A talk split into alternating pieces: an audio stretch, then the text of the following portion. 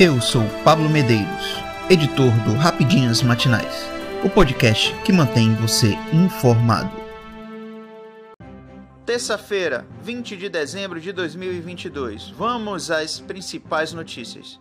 Segundo dia de greve dos aeronautas começa com novos atrasos e cancelamento de voos. O segundo dia de greve dos aeronautas teve início nesta terça-feira 20, do mesmo horário do dia anterior, que foi das 6 às 8 da manhã, horário de Brasília.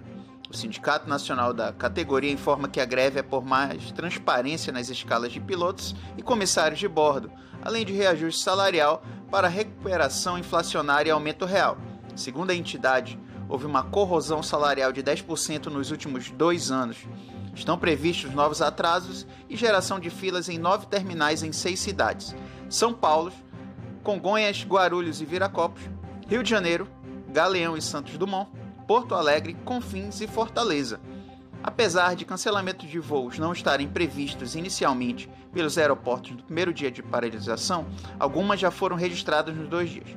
No Rio de Janeiro, tanto Galeão quanto Santos Dumont tiveram voos cancelados para diversas partes do Brasil. Em São Paulo, pelo menos um cancelamento já está confirmado no aeroporto de Congonhas, a zona sul da cidade, nesta terça. Na segunda, 14 voos sofreram com atrasos no terminal paulista. O Procon afirma que as companhias aéreas devem prestar assistência aos passageiros para minimizar os prejuízos. A Instituição de Defesa do Consumidor recomenda ainda que, antes de se dirigirem aos aeroportos, onde ocorrem as paralisações, que o cliente entre em contato com a companhia aérea para verificar a situação do voo.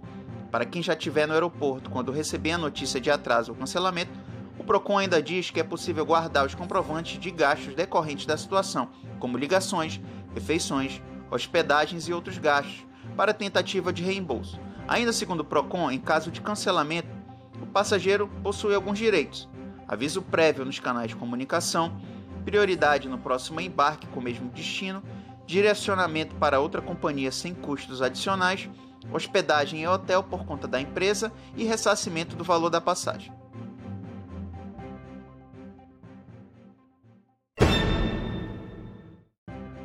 Última parcela do 13º deve ser paga até esta terça-feira. Esta terça-feira 20 é o último dia para o pagamento da segunda e última parcela do 13º salário. O valor é metade de um salário do funcionário com descontos do imposto de renda e do INSS, o que faz com que seja menor do que a primeira parcela, que teve que ser paga até o dia 30 de novembro. A primeira parcela teve desconto apenas do FGTS. Tem direito a receber o 13º o trabalhador do serviço público e da iniciativa privada com carteira de trabalho assinada aposentados e pensionistas do INSS já tiveram valor antecipado para abril e maio de 2022. Pagamento em uma parcela ou em duas é de decisão do empregador. Caso tenha decidido não dividir o abono salarial em duas partes, o valor cheio teve que ser pago até a primeira data. Se o empregador deixa respeitar as regras de prazo e valores, ele pode ser multado em R$ 170,25 por funcionário. Por sua vez, o empregário também então pode acionar a Superintendência do Trabalho ou as gerências do trabalho para denunciar os problemas ou buscar o sindicato da categoria.